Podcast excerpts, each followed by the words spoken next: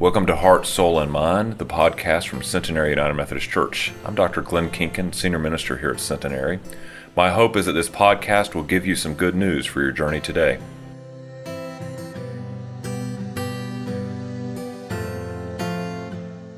Our scripture reading this morning is from Paul's letter to the Ephesians, chapter 6, verses 10 through 20. Finally, be strong in the Lord and in his mighty power. Put on the full armor of God so that you can take your stand against the devil's schemes. For our struggle is not against flesh and blood, but against the rulers, against the authorities, against the powers of this dark world, and against the spiritual forces of evil in the heavenly realms. Therefore, put on the full armor of God, so that when the day of evil comes, you may be able to stand your ground. And after you have done everything, to stand. Stand firm then, with the belt of truth buckled around your waist, with the breastplate of righteousness in place, and with your feet fitted with the readiness that comes with the gospel of peace. In addition to all this, take up the shield of faith, with which you can extinguish all the flaming arrows of the evil one.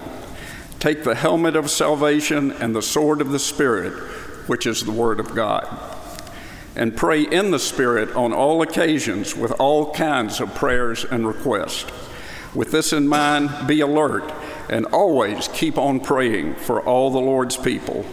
Pray also for me, that whenever I speak, words may be given me so that I will fearlessly make known the mystery of the gospel, for which I am, am an ambassador in change. Pray that I may declare it fearlessly as I should. This is the word of God for all God's people. Thanks be to God.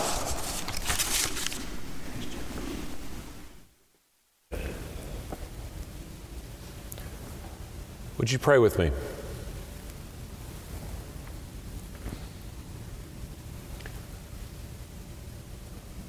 Oh Lord, as we hear your word read and proclaimed,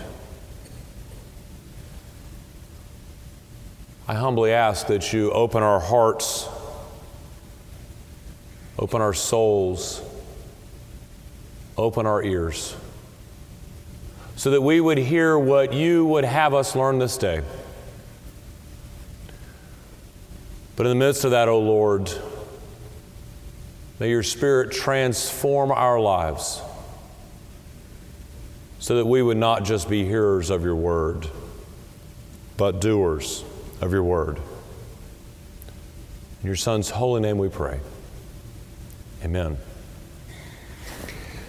So, if you've ever watched the genre of movies, the action movie genre, if you've ever really watched that, you know sort of what happens. You know, there's this protagonist, this character that either gets pushed way too far too often, or there's some invading army or enemy force that's about to threaten to take over, you know, the home camp. Or if you're into the space genre of action movies, there's some alien robot horde that's about to take over the world or the universe. In the midst of that, the protagonists, they retreat. They retreat back to their home base, and somewhere, either in their house or in their basement or even in the garage, there is this closet. They push a button, this magic closet opens up, or it's a storage unit where they lift the garage door up to and inside is all of the weaponry you can imagine in the face of the earth. If it's a war type movie, there's all kinds of machine guns and grenades and knives and swords and pistols and rifles. Or if it's a space movie, there's all kinds of laser guns and whatnot. And everything in between, even in some movies, down to a baseball bat. And the character, the protagonist, sits there trying to figure out how to do this, and they start grabbing all these weapons that they want to use, and before you know it, they've got 250 pounds or 300 pounds worth of ammunition and guns on them, as if you can do anything with that much weight walking around. But as I've watched those movies over the years, I've realized the characters always got this real intentionality to me, on screen, one machine gun looks like the other, but they're careful. I want that one, and one of those, and two of those, and they're real intentional about the weapons that they choose for the fight ahead. And this got me thinking. When we are faced with the impossible in our day, when we are under siege by the forces of evil and whatnot in life, when we know that there is going to be some kind of difficulty, some kind of battle that we're going to face in life ahead, whether it's today, tomorrow, or in the weeks to come, or we have to have that difficult conversation with that friend or family member, or much less worse, that person that we don't know well and we may even consider our nemesis. We have to have those difficult conversations when that conflict is about to happen. What weapon do we choose? What is our weapon of choice when we're trying to face the difficulties of life? What is it that we choose out of our mythical closet of all of the armaments that we could have? What do we reach out and intentionally grab a hold of? So we look at our passage today, we realize that Paul is writing from prison in Rome. He's writing to the church in Ephesus, but he's writing it from a jail cell. See, Paul is a high value target, a high value prisoner. Everything he's done in his ministry has earned him this opportunity, this right, if you will. His missionary work in throughout all of the Roman Empire, organizing churches, threatens to, it challenges the whole order of the Roman government. If you ever think about your Roman history, the one thing about Rome that you could count on is that they were ruthless fighters and they liked their order and their structure. And anything that threatened it threatened the entire empire, and they were going to crush that. So that was strike one against Paul. Strike two, he was teaching that there was a higher allegiance, something higher than Rome, something higher than even the Roman gods. And even within the countries in which he was preaching and teaching, something higher than the religious orders of those communities. That was strike two. And strike three against Paul was that he organized people into communities of faith, communities that believed that they could do more and could do better together as a community. And nothing threatens a government that's bent on control than large groups of people who think they can do it better. Strike three. So here's Paul, this high value prisoner in Rome. He's in his own jail cell, he's in solitary confinement. He's in there in solitary confinement, not much different from Roman times to modern times. The whole idea was to keep the prisoners away from communication, away from organizing, a way to give them something to think about. But in Roman times, it earned him something more because he was this high value prisoner. He had his own centurion staked right outside his jail cell in full battle rattle in all of his swords, all of his armor, all of his helmets, the shield, the spear, day in and day out, day and night. There was a centurion placed right outside Paul's cell. And that was what he got to look at. It was either the four walls or the centurion. And so the more that Paul stares at the centurion, the more he comes up with this metaphor of the whole armor of God. He did that to encourage Christians because he began to think that the Christians are in this fight against forces of evil in the world. And what's the weapon that we could use most is our faith. If we use our faith to fight oppression, we use our faith to fight persecution, evil, and unrighteousness in whatever forms they present themselves, then God wins and ultimately the world wins. He wanted to use this idea of the whole armor of God to encourage the church in Ephesus and all who would read it that in this whole armor of God, we have surrounded ourselves with God's love, God's truth, God's grace, God's teachings. Then not only will we survive whatever may come of life, but we will thrive throughout it. But then he gets to the point in the final verses. He says, if we're going to fight, if we're going to fight all of this that sort of threatens to bury us, to threaten to sort of threatens to squash what God has been doing in the world through Jesus Christ and through the early church, then we've got to pray. Like a modern day David and Goliath story, that we don't need necessarily all this armor. What we really need is the one weapon of choice is prayer.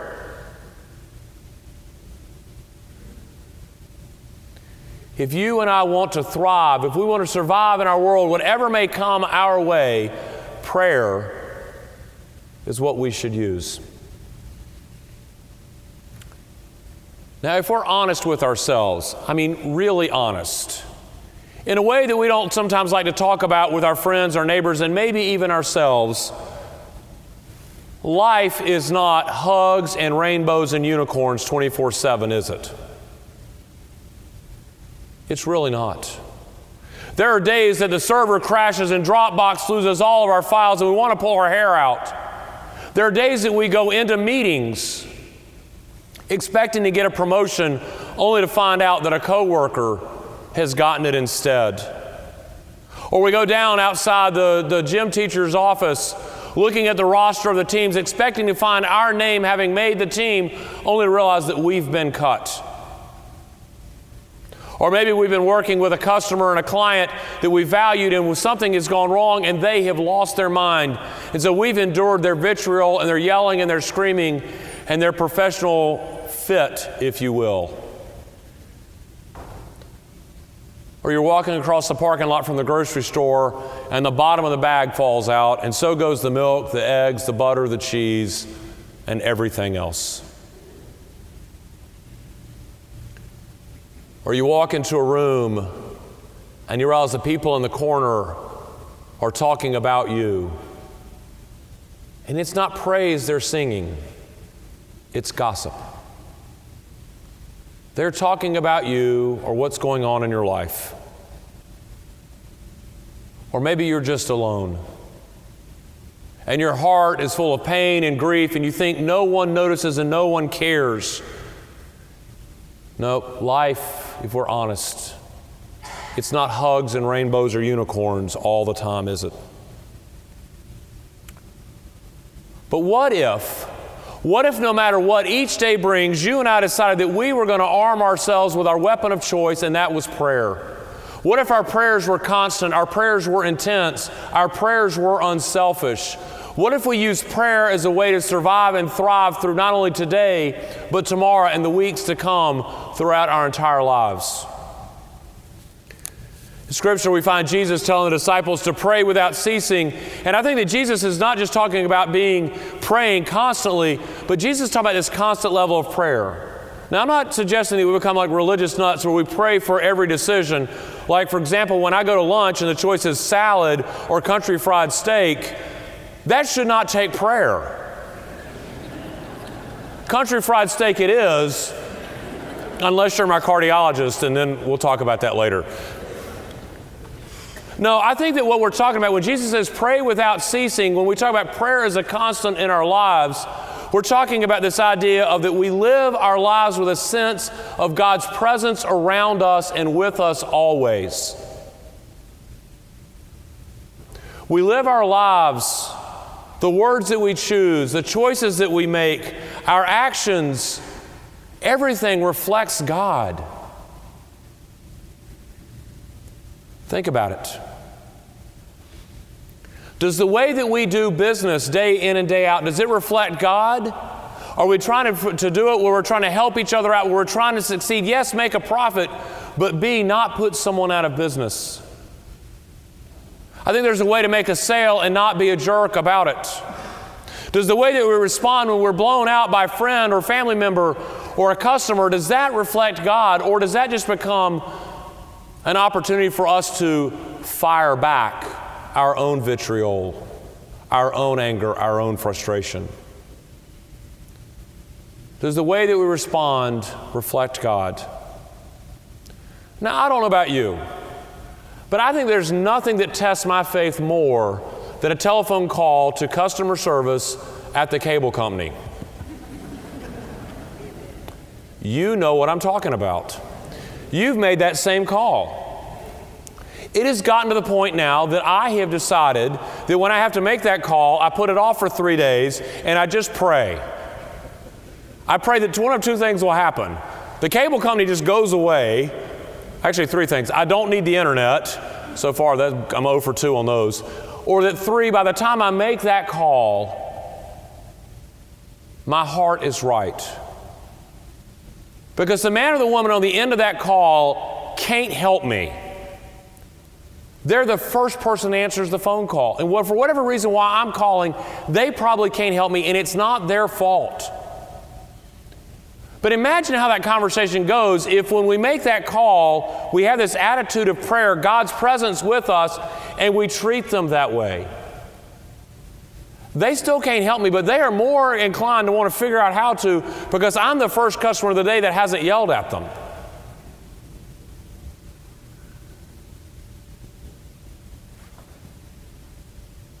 I think that's what Christ means when he says, pray without ceasing and being in constant attitude of prayer. When Paul writes about prayer, Paul wants us to be constantly thinking about being in prayer as if Christ was standing next to us. To fight the fight that Christ wants us to fight in our world, we've got to live a life of prayer day in and day out. But that's not enough. We have to pray intense prayers. Remember, Jesus prayed in the garden. It said that Jesus prayed so intently that he began to sweat blood. Now, I don't know how hard you work, but I work really hard when I work in the yard. And I mean, I sweat like a horse. And I have never been that intense to sweat blood. I have focused and concentrated on things like multivariable calculus so much so that it was intense but never like that. See, what I think was really happening was not only the physical, but also just the intentionality that our prayers must be intent because through prayer we will persevere in life. Because not everything that we pray for is going to happen the way that we think it should. Not everything we pray for is going to happen in our time and our timetable or even the way we want it to. But what God wants us to do is to keep praying anyway. To keep praying anyway. I think of a friend of mine, he, a couple of years ago, he lost his job. He told me he went to work in the morning, they called him in for a meeting. He said, It was a great day, Glenn. It was wonderful outside. It was the fall. You know, football season was here. You know, it was a crisp day. I walked in, I had a 10 o'clock meeting with management, and by noon I walked out carrying all of my worldly possessions in a box. I've got a daughter about to go to college. I've got food that I need to put on the table. We've got a mortgage to pay. And I'm thinking to myself, Dear Lord, how am I going to do this? What is supposed to happen? What do you want from me? What do you want to have happen? And for several months, I prayed that prayer as resume after resume, as interview after interview happened and failed until I finally landed a new job. And I was so thankful, I kept praying that prayer Lord, let me do good stuff. Let me show me how you want to use me.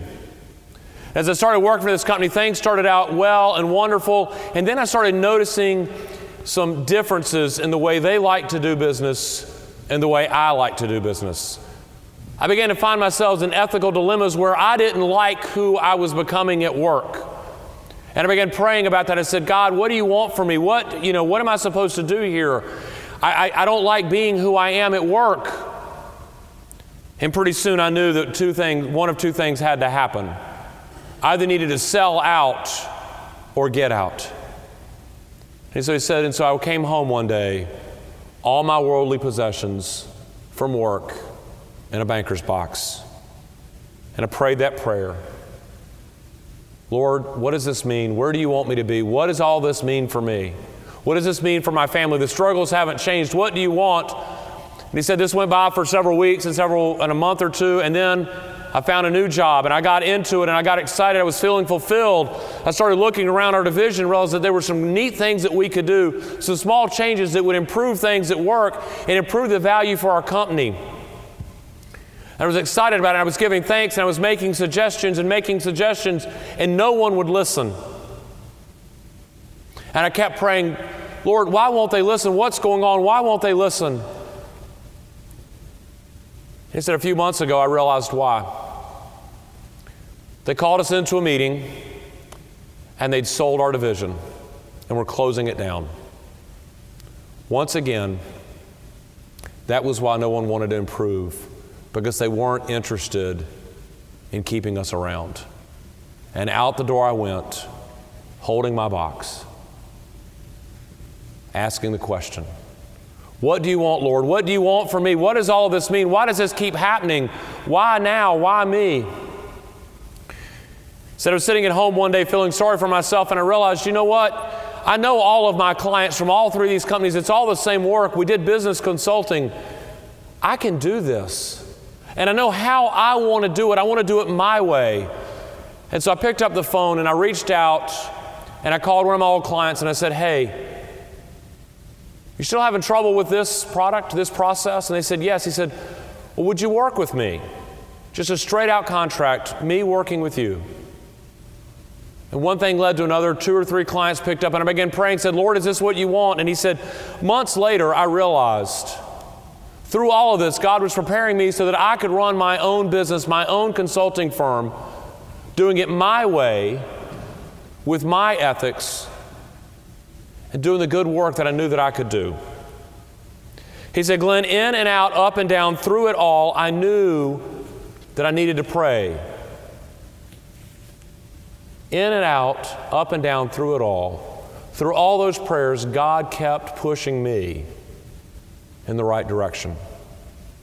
So, my brothers and sisters, when we look at prayer as our weapon of choice, when we pray intently and intensely through the difficulties in life, we don't stop when we hit a roadblock. We don't stop when things don't go our way, but we keep praying because we have a God that doesn't stop on us, but God who keeps loving us too every step of the way. And finally, if we pray constantly, if we're in a constant sense of prayer and intense prayer, then we should pray unselfishly.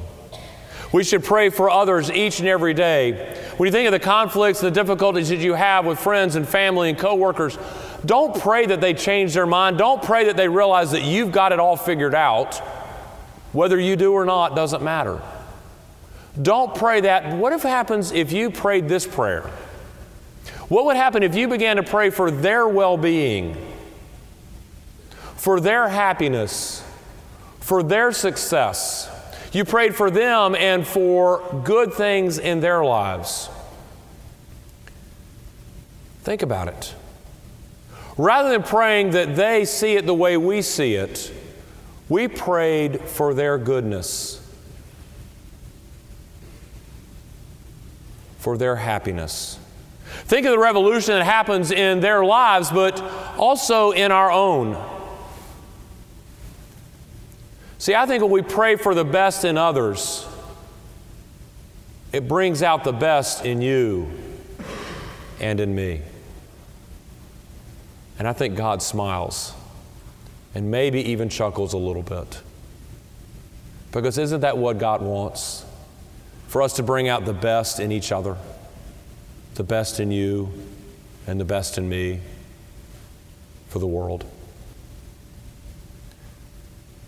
See, if prayer is our weapon of choice, and we pray unselfishly, and we bring out the best in the world, and everyone wins. And that's what God wants for us. That's what God wants for all the world to see and hear. So I don't know what your day looks like when you start. When you get up in the morning, I don't know how you approach your day if you think, oh my gosh, I've got the rat race, I've got the battle. Now, some of you tomorrow, there's going to be a battle in your house because you've got to get kids out the door to school. Some of you, you've got the battle with school, so my prayers are with you.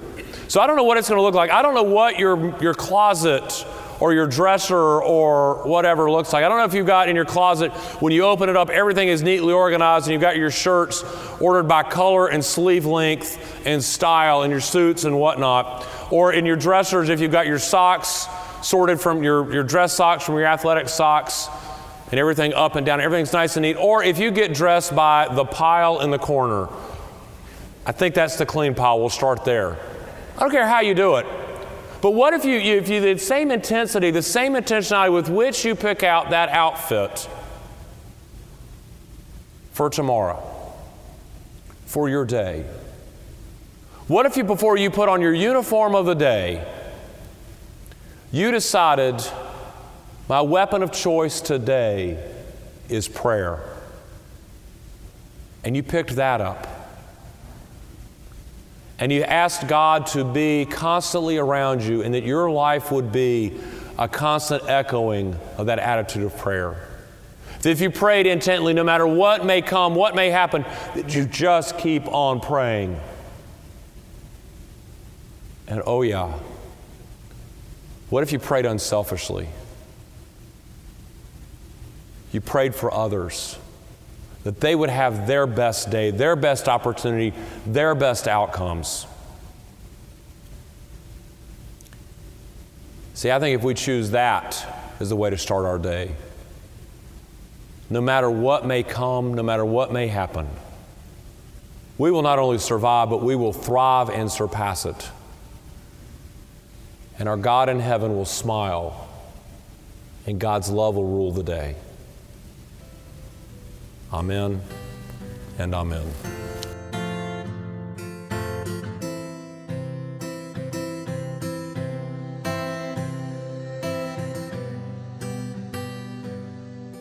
Thank you for listening to Heart, Soul, and Mind, the podcast from Centenary United Methodist Church.